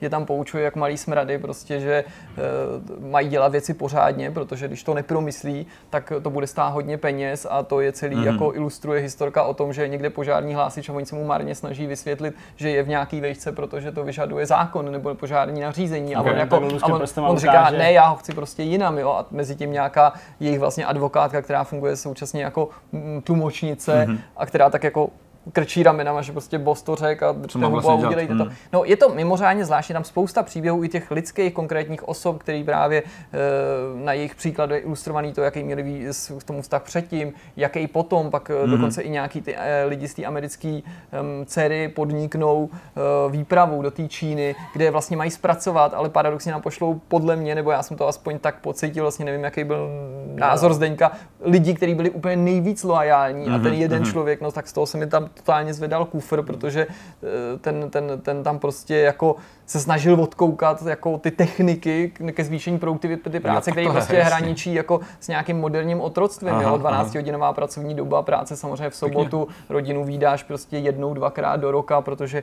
e, žijou daleko ráno, prostě zpíváš písničku o té vlastní firmě, že jo, zborově, mm. nastupuješ takový jako vojenský praktiky, způsob Strašně. E, jako uvažování, k tomu samozřejmě střed těch e, kultur a mentalit i v tom smyslu, že mm. je vidět, jak ty Číňani absolutně nechápou jako sarkazmus, ironii, humor, takže mm. když tam eh, se jim eh, senátor jako rozvášní na na tom zahajovacím ceremoniálu a promluví taky na to téma těch odborů a že ví, že nechtějí, ale že by to vlastně bylo docela dobrý, tak tam jeden z těch amerických biznismenů říkal, tak ten skončil, co tady říká ten hajzl. A pak jde za nějakým tím Číňanem a říká mu, přineste mi ty velké nůžky, co tady máme na stříhání té pásky, já mu ustřihnu hlavu a ten, ten Číňan, máme přinést ty nůžky, nebo prostě, jo, že úplně wow, fakt jako je tak vymaštěný, že, že, že, že, si to myslí a tenhle ten druhý týpek, tenhle ten jako patolízal, co přijede do té Číny, tak ten zase jako si stěžuje na to, že ty jeho blbý podřízený americký, že furt všichni neustále mluví a že asi jim bude muset jako koupit lepící pásku a zalepit jim všem pusu a ten Číňan, hm, hm, jo a to vy takhle můžete, jo, to je dobrý. Ne, ne, ne, to byl vtip, velký vtip. No prostě, jako, je to děsivý, uh, jako, abych pustil vůbec ke slovu Zdeňka, tak já musím, musím jenom jako říct, že prostě je to skvělý dokument v tom, že ačkoliv jako není z Číny, až na tu krátkou jako exkluzi do Číny a, a, a k bosovi domů, která je vlastně taky taková obnažující, tak uh, že ti řekne o Číně prostě strašně moc, myslím, mm-hmm. a je to v souladu s tím, tak já jsem v Číně nebyl, že jo, takže teoreticky jako prostě můžu te- čerpat jenom z předaných Přesně informací, tak. ale je to něco, co mě jako velmi zajímá a zapadá to do toho schématu, co o Číně vím, nebo mm. slýchám, nebo čtu ve zdrojích, který považuji za relevantní a děsí mě, že mi přijde, a trošku tím jako brousíme do politiky, což teda jako nechci, já dělám to nerad, protože nechci, aby jsme míchali tady jako tu zábavu herní s politikou, ale prostě v tom moderním světě je taky obtížný, že mi prostě přijde a ten dokument to jako dokládá podle mě, že Čína má svým způsobem jakoby to nejhorší z obou světů, jo? protože jako čelí úplně brutálnímu kapitalismu, nejhorší možný jako podobě ve smyslu prostě všechno je podřízené jenom výkonu, penězům, hmm. práci a tak dál. A přitom z mýho pohledu, a respektuju, že to asi někdo vnímá jinak, ale zkuste mi to nevyčítat, pokud máte jiný názor a prostě akceptovat, že máme jiný. Současně se to teda pojí s podle mě jako občanskýma a politickýma nesvobodama. To je to, když jsem mluvil o tom, že mají to no, nejhorší z obou světů, což mě tedy jakoby děsí, že nemáš jako demokracii západního typu, ať už je dobrá nebo špatná, prostě není to demokracie západního typu, čili nenese jisté její výhody, a na druhou stranu nejsou už chráněný tím, co teda ten socialismus vlastně taky dává na odiv, že jo, ty, ty jistoty, to bezpečí, to, že tě nesedře z kůže, tak tam je prostě jako vládne komunistická strana, která samozřejmě přesedlala na přelomu 80. a 90. let, nebo už v 80. letech díky Fingovi, nebo Tengovi prostě na, na, na, na kapitalismus, že jo, a prostě ten je jako úplně šílený. Jako to, co, to, co se v té firmě odehrává, je prostě jako děsivý, no. Hmm. Já možná jako jedinou věc, která pak prostě třeba jako tak když z filozofických politických témat slítneme někam úplně dolů jako k těm existenčním otázkám lidství, tak, eh, nebo lidského života, tak je tam prostě ta jedna paní to tam demonstruje tu jako mm, nově nabitou bídu, nebo jak to říct, eh, v té nově otevřené společnosti tím, že na stejné pozici, kterou dělá, hmm. na podobné pozici, hmm. kterou dělala uh, v General Motors, tak byla 29 dolarů na hodinu, teď má 12,87 Hmm. Jo, takže to dokládá víc než polovinu věcí. prostě hmm. má nižší plat, přesto pracuje stejně ne víc, jo, nebo Aha. je po ní požadováno, aby pracovala ještě víc. Hmm. Takže to jenom demonstruje, jakoby, jaký, jaký jako přístup ta Čína, nebo respektive ne Čína, čínská společnost Fuyao, Fuyao uh, v té americké povodce prostě hmm. zvolila. Hmm. Takže jo, jako to sledování je fakt šokující, souhlasím s tím, jak říkal Jirka, že to vám to prostě poví alespoň o nějaký jako mentalitě Číny skrz jako obchod nebo prostě mm-hmm. nějakou práci mm-hmm. poměrně, poměrně dost a jako fakt jsem na to koukal místama docela, mm. docela ještě, ještě je fakt zajímavý ten leitmotiv těch odborů, to bych možná vypíchnul, taky v tom smyslu, že tě Jasem. prostě šokuje nebo minimálně překvapuje sledovat prostě čínskou firmu, která ve svý vlastní jako té vlastní matce v té Číně má samozřejmě jakoby pobočku stranickou, komunistickou okay. a tak, jak bojuje proti odborům, jako něco, co uh, my tady na západě hmm. i v Evropě máme prostě ne, ne nevýlučně, ale prostě taky spojený prostě se socialismem nebo s určitýma jistotama, který socialismus měl, měl, měl lidem přinášet. Neříkám, že odbory tady mm, přišli se socialismem, jo, nebo po roce 48, nic takového, nebo že jsou vždycky spojený prostě se socialismem, nic takového, ale že prostě vidět prostě firmu původem eh, ze země, prostě, ve které vládne komunistická strana, mm-hmm. jak jako hystericky bojuje proti odborům, který samozřejmě jim vstupují nebo potenciálně do toho, do toho, do toho kapitalismu, to je to. Ale to není, vlastně chci ještě ale říct, nic proti jakoby Číně jako zemi, nebo Číňanům jako lidem, jo. To, že se prostě nestotožňují tady prostě s filozofií této firmy, což je nějaká soukromá korporace, se kterou vůbec nemusím sympatizovat, nebo jako, že mám jiný politický třeba přesvědčení, není důležitý. Z druhé strany úplně jako žasnu nad tím, jak ty Číňani skutečně byli jako úplně jako to ani není, že neuvěřitelně pracovitý, ale jak jsou schopní jako dřít úplně neskutečným způsobem. Hmm.